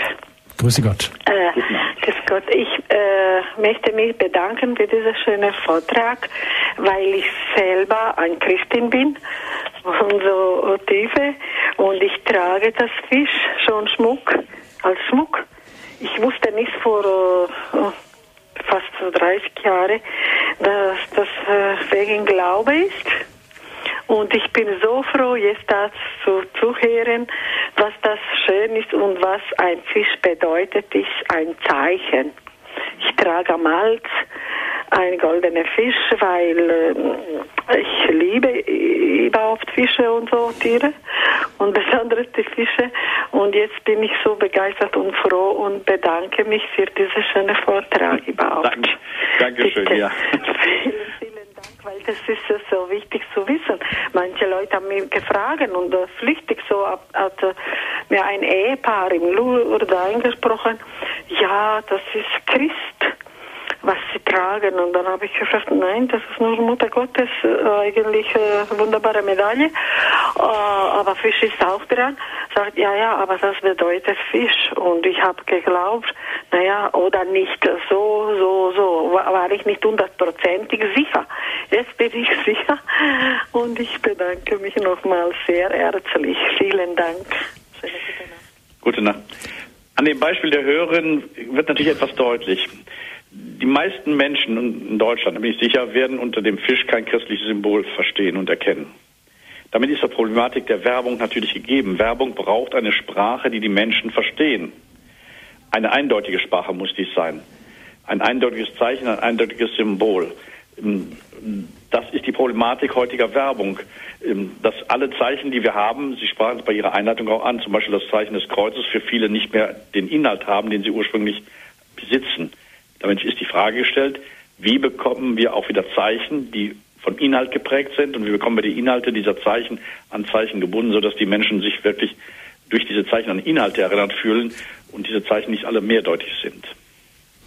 Also das heißt, eigentlich sozusagen wieder die Sprachlosigkeit insofern aufheben, dass die christlichen Symbole wirklich für eine unwissende Allgemeinheit wieder mit Inhalt gefüllt werden. Genau das ist das ein großes, genau was Sie jetzt sagen, ist ein großes Problem der Werbung. Sie muss einfach sein. Werbung ist immer einfach. Das ist keine große Auseinandersetzung, kein theologischer Diskurs. Sie muss provozieren, sie muss auf einfache Zeichen klar und präzise sein und sie muss verständlich sein. Insofern müssen wir klare, eindeutige Zeichen, die auch verständlich sind, aber auch provozierend sind, wiederfinden. Das ist nicht ganz einfach. Man sagt immer, dass das Zeichen, und selbstverständlich ist das Zeichen des Christen das Kreuz. Aber Sie wissen das nicht, Sie wissen selbst, dass nicht jedes Kreuz ein Glaubenszeichen ist. Und hier werden wir sicherlich noch um die an der Eindeutigkeit der Zeichen etwas entwickeln müssen. Frau Voll aus dem Odenwald möchte uns sprechen. Ja, guten Abend, grüß Gott. Ich äh, mein halt, man sollte persönlich seinen Glauben zeigen, wie vorhin schon gesagt, vielleicht nicht nur durch das SOS, ich habe das am Auto, ich habe aber auch den Rosenkranz drin hängen und ich habe eine äh, Mutter Gottes von Medjugorje an, angebracht. Und ähm, noch was, wenn ich, ich habe jetzt ähm, den, die Erfahrung gemacht, wenn ich ähm, tanken gehe in eine also in eine Tankstelle da ist immer so eine Frau die so irgendwie still ist und so ruhig und ich habe dann mal zu ihr gesagt behüte Gott, ich wünsche Ihnen Gottes Segen. Auf einmal ist die ganz aufgetaut und hat, hat freudig geschaut und äh, jetzt, wenn ich hinkomme, da wartet sie schon drauf, dass ihr den Segen Gottes schenkt. Und das habe ich jetzt schon in mehreren Geschäften gemacht. Und ich meine, man soll eben da ganz persönlich äh, irgendwie die Scheu überwinden, dass man sagt, ach, das geht mich nichts an, ich halte mich zurück. Äh, ich äh, mache das eigentlich jetzt ganz gern und ähm, habe da gute Erfahrung. Ich will ja Jesus hinbringen und ich will, äh, dass die Leute an Gott denken. Und das ist mein, mein Sinn. Danke, Frau Voll. Also es ist natürlich absolut richtig. Der beste Werbeträger, mit dem wir etwas hinüberbringen, etwas beeinflussen, eine Botschaft hinüberbringen, sie Menschen zum, auf den Weg der Gemeinschaft mit Gott bringen, ist der persönliche Kontakt und das persönliche Zeugnis und die persönliche Ansprache. Das ist so, das war so, das wird auch so bleiben, da bin ich ganz fest überzeugt. Insofern kann man nur jedem Christen, der dieses, den Mut aufbringt, schlicht und ergreifend, die solche Zeichen und solche Worte zu setzen, zutiefst dankbar sein. Aus dem Allgäu erreicht uns jetzt Herr Bauer. Ja, grüß Gott, guten Abend. Guten Abend. Ja, also mein, äh, ich würde das Gleiche sagen, dass wir einfach ja, dass wir nur das Salz sind, wo wir eigentlich sein sollten. Da krankt Ich glaube, wir könnten noch, äh, wir könnten noch zwei Drittel weniger Christen sein, aber wenn, wenn die Christen dann nur das eine Drittel wirklich, wirklich sich um die Heiligkeit bemühen würden, dann müssten wir gar nicht mehr viel werden, dann, dann würden Millionen Menschen wieder, äh, ja, würden wieder kommen. Und da müssten die Bischöfe mal selber bei sich anfangen und dann die Priester und dann vor allem in den Priesterseminaren. Also ich denke, da krankt völlig. Da ist teilweise so eine Arroganz auch in der Kirche. Da müsste man anfangen, dass wirklich die, die, der Klerus, dass der eigentlich eine innige Beziehung zu Jesus hat. Dass die nicht nur predigen und schwätzen und schwätzen, dass das Leben, Vorleben, dann, dann wird es anders aussehen. Dann wird, und dass man unter den Bischöfen. Also Herr Bauer, Herr Bauer, Sie sprechen, sieht, man, Herr Bauer, Sie sprechen, Sie sprechen also sozusagen das Vorbild der, ja, äh, äh, der, der Hirten an.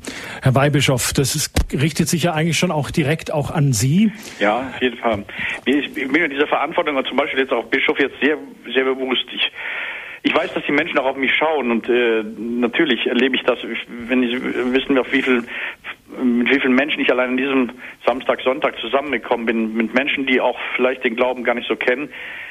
Das ist völlig klar. Wenn ich unglaubwürdig bin, äh, dann wirft das ein Schattenlicht auf die gesamte Botschaft. Andererseits, auch dies darf man wirklich sagen, wir Menschen sind immer schwach. Das heißt nicht, dass wir uns damit zufrieden geben würden. Aber äh, diese Kirche ist schwach, seit der erste Mensch in dieser Kirche ist.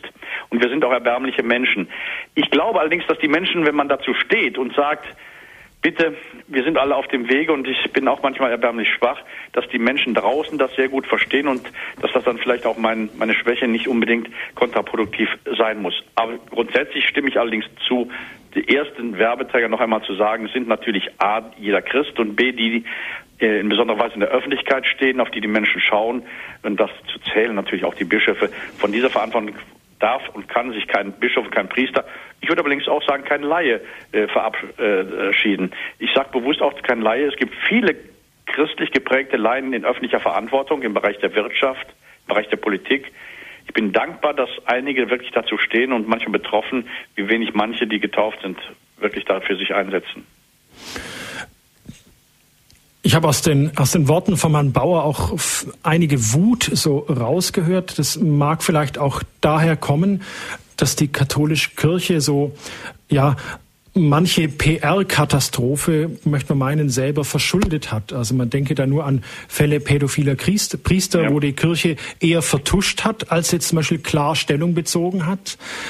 War, also Wer, wer hat denn da die Verantwortlichen beim Krisenmanagement beraten? Das ist ja verheerend eigentlich. Ja, das ist natürlich so. Zunächst mal äh, das Problem, ein Problem natürlich auch der Reichtum der Kirche, aber auch ein Problem der Kirche ist es, dass es ja zwar eine wirklich zentral geleitete Kirche im Heiligen Vater hat, aber faktisch eine Vielfalt von Kirchen und Gemeinschaften, Verbänden und Institutionen und Pfarrgemeinden und Bistümern ist. Das ist ja im Grunde ein sehr bunter, bunter Misthaufen in Anführungsstrichen. Ähm, das Problem ist, dass es da keine zentrale Leitung gibt. Und da gibt es immer wieder Stellen und Institutionen, die beratungsresistent sind, die sich nicht beraten lassen und dann auch welche, die falsch handeln. Das ist äh, völlig klar solche Vorwürfe, wie die Sie von Ihnen angesprochenen Pädophilievorwürfe, kamen natürlich auch so überraschend. Keiner wusste genau, wie er darauf reagieren sollte. Und ähm, es hat sich ja gezeigt, wie langsam dann auch wirklich eine durchdachte Reaktion deutlich wurde. Solche Punkte sind aber von gesellschaftlich höchst relevant, höchst relevant. Sie haben Werbung bzw. Anti-Werbung-Charakter, das ist völlig klar. Und auch das, wie wir Menschen mit, wie wir als Kirche mit Krisen umgehen, mit Schwierigkeiten umgehen, wie wir mit Vorwürfen angehen, wie wir mit Fehlern umgehen, mit dem wo wir in der Öffentlichkeit stehen, wie wir mit umgehen, das ist etwas, was wir wirklich unter dem Aspekt des, des, der, der Werbung des Eintretens für Christus unbedingt stärker bedenken müssen. Meines Erachtens sind wir da auch viel zu schwach aufgestellt. Wenn ich äh, erlebe, in welchem großen Umfang etwa Öffentlichkeitsmenschen Journalisten etc., äh, Designer etc. Einge, äh, eingestellt werden von großen Industrieunternehmen, die sehr viel Geld da investieren, weil sie wissen, wie entscheidend das für ihre Aufblühen oder ihr Untergang ihres Unternehmens ist, dann ist manchmal das, was wir als äh, Kirche tun, da auch wirklich ich sage mal so, auch sehr wenig unprofessionell. Hier müssten wir sicherlich auch mehr investieren. Das nicht nur, damit wir nochmal uns als Kirche verkaufen, sondern um die Botschaft Jesu Christi rüberzubringen, soweit wir das mit unseren begrenzten Möglichkeiten können.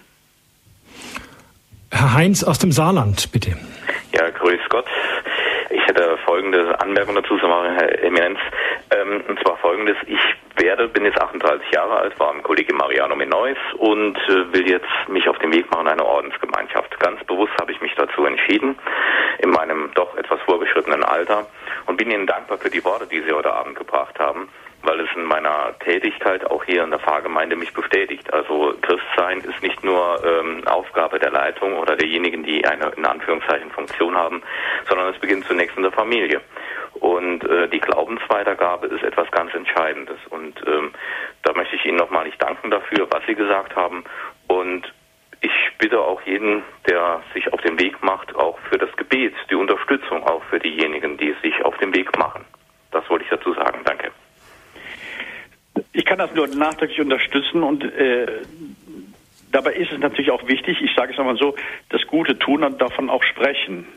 Ähm, es ist zum Beispiel sehr eindrucksvoll, wenn man ähm, Menschen sieht und die beten und wenn man auch dazu steht, dass Menschen, man sieht, dass Menschen beten.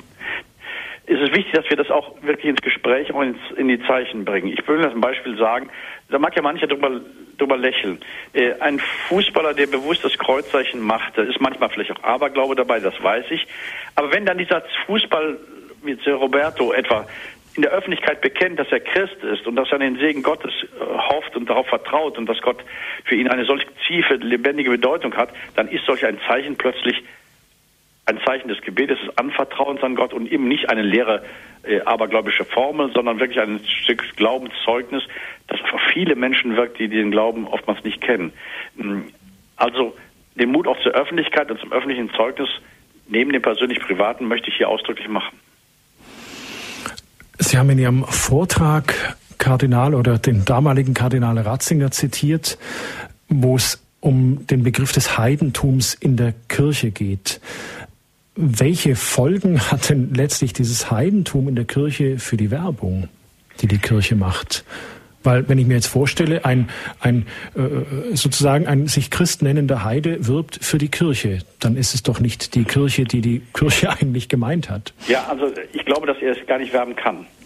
Äh, er mag jetzt Christ sein, aber im Grunde ist er natürlich von diesem Glauben sehr, sehr weit entfernt. Er muss geworben werden.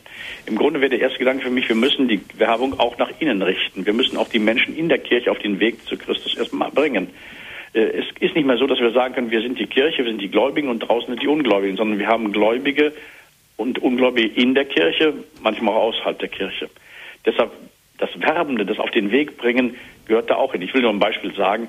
Bei jeder, ich spende ja sehr oft das Firmensakrament und bei jeder Spendung des Firmensakramentes spreche ich ganz massiv die Eltern und die Paten an und die Gäste bei der Firmenfeier, bei der Firmenliturgie, wohlwissend, dass viele von denen, die da in der Kirche sind, die auch ganz wohlgesonnen da sind, noch weit vom Wegglauben weg sind. Dass diese Leute dann nicht Träger der christlichen Botschaft in dem jetzigen Zustand sein können, ist mir dabei völlig klar. Also im Grunde heißt das, werben müssen wir auch die, die getauft sind, in der Kirche sind und doch ungläubig sind. Also auch wirklich Evangelisation nach innen. Auf jeden Fall, die fängt innen an. Äh, wir haben zwei Schwächen, würde ich sagen mal, äh, im Moment in der deutschen Kirche. Das ist die Schwäche nach innen. Wir haben innen einen Konzentrationsmangel, ein, das, was ich eben als Verdunstung meinte. Es ist zu wenig Dichte innerhalb der Kirche und damit hängt zusammen dann zu wenig Ausstrahlung nach außen. Also die, wir müssen beides zur gleichen Zeit tun. Da führt kein Weg dran vorbei. Innen verdichten und nach außen ähm, missionarischer werden. Und beides bedingt einander. Beides bedingt einander. Auch umgekehrt, wenn ich das mal sagen darf an dieser Stelle.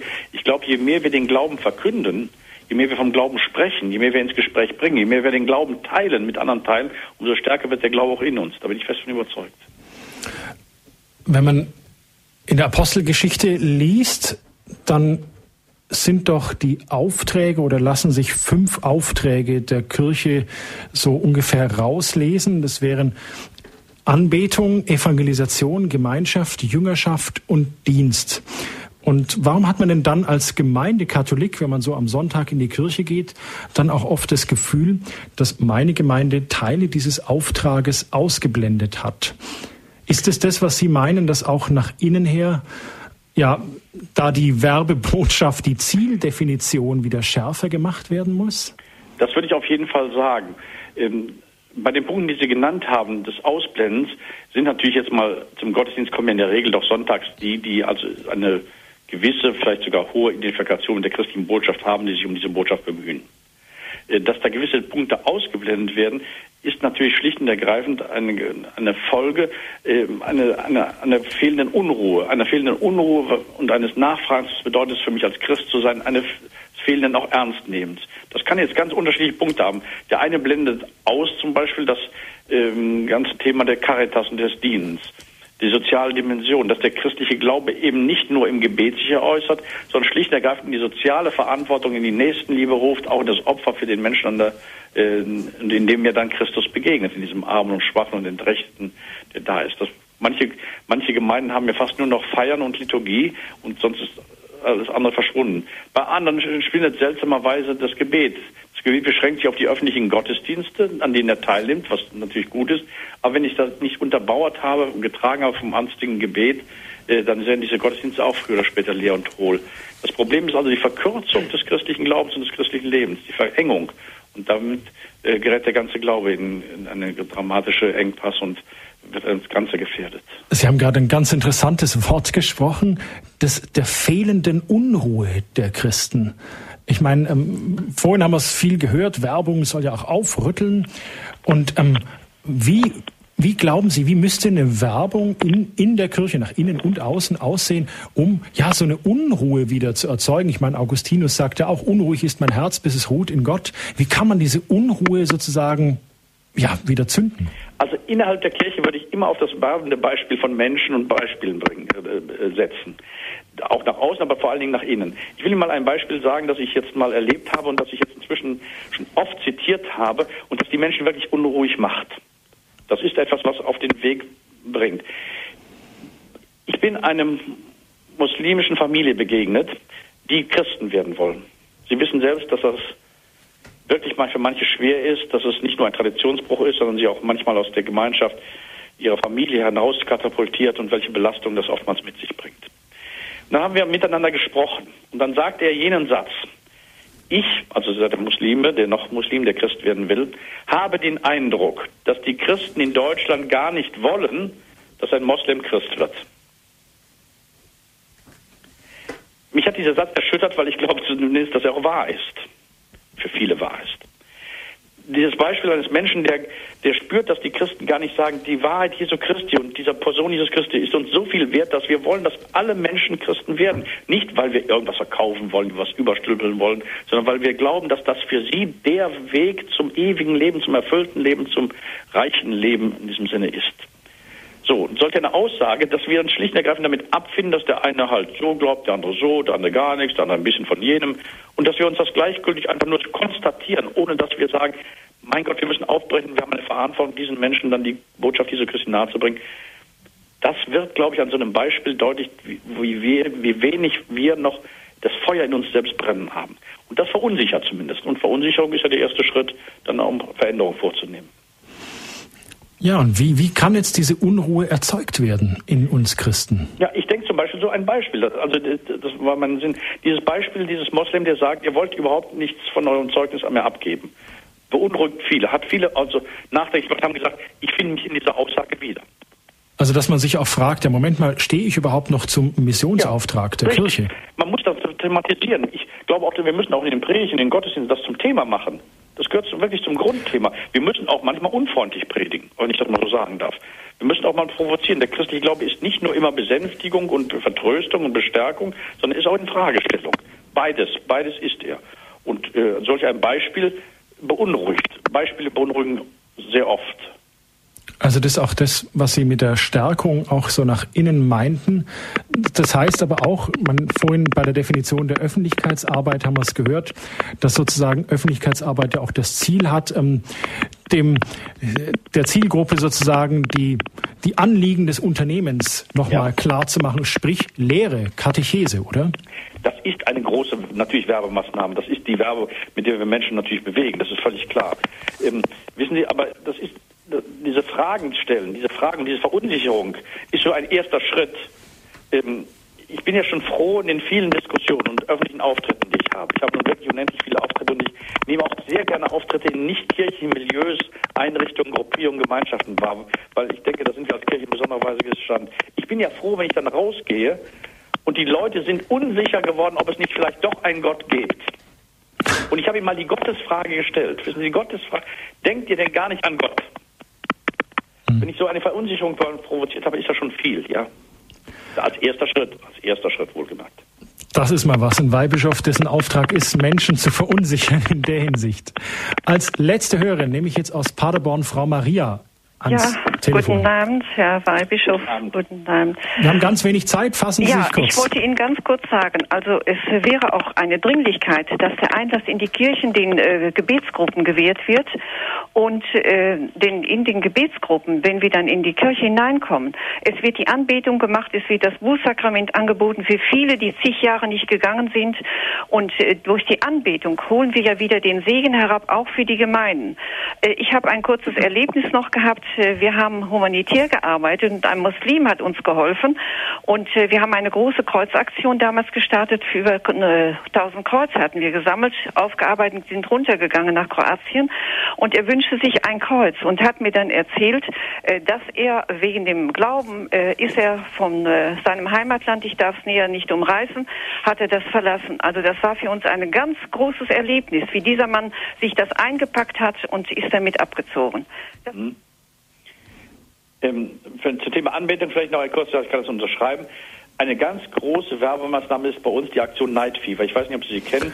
Äh, die Jugendlichen halten Anmeldung hier in Bonn in Ramigius, im Kölner Dom, samstagsabends, vier Stunden bis kurz nach Mitternacht. Sie laden Leute draußen auf der Straße ein, eine Kerze zu nehmen, hineinzugehen, mit anzubeten oder sich einfach nur hinzusetzen. Wie viele Menschen dieser Einladung, dieser provozierenden Einladung der jungen Menschen folgen. Die werden nicht gleich Christen, aber die erleben einmal einen nachdenklichen Moment, vielleicht an den sich aus irgendwelchen Gründen noch mal erinnern. Das ist ganz toll. Anbetung hat auch eine missionarische Kraft, ist mir völlig klar. Herr Weihbischof, könnten Sie zum Schluss der Sendung ja für alle Hörerinnen und Hörer dieser Sendung vielleicht ein Gebet und einen Segen sprechen, wo es der uns unruhig macht? Herr unser Gott, du hast uns in dieses Leben gerufen, jetzt in dieser Zeit. Du hast gewollt, dass wir jetzt da sind als deine Kirche. Es ist nicht zufällig, dass wir jetzt leben. Du hast uns eine Berufung gegeben. Niemals gab es einen Menschen, der so war, wie ich jetzt bin, und niemals mehr wird es einen solchen Menschen geben, mit diesen Aufgaben, mit diesen Chancen, mit diesen Gnadengaben. Ich bitte dich von ganzem Herzen, hilf, dass ich meiner Berufung gerecht werde. Dass ich Tag für Tag mich frage, wozu du mich gerufen hast. Und gib mir die Kraft, von diesem deinem Ruf den Menschen Zeugnis zu geben. Du bist der Rufende, du bist der Sendende. Hilf mir, dass ich nicht ausweiche. Hilf mir, dass ich dich stelle. Hilf mir, dass ich stets denke, vor wem ich stehe. Gib mir dann die innere Freude und die Kraft, wirklich ein Christ zu sein.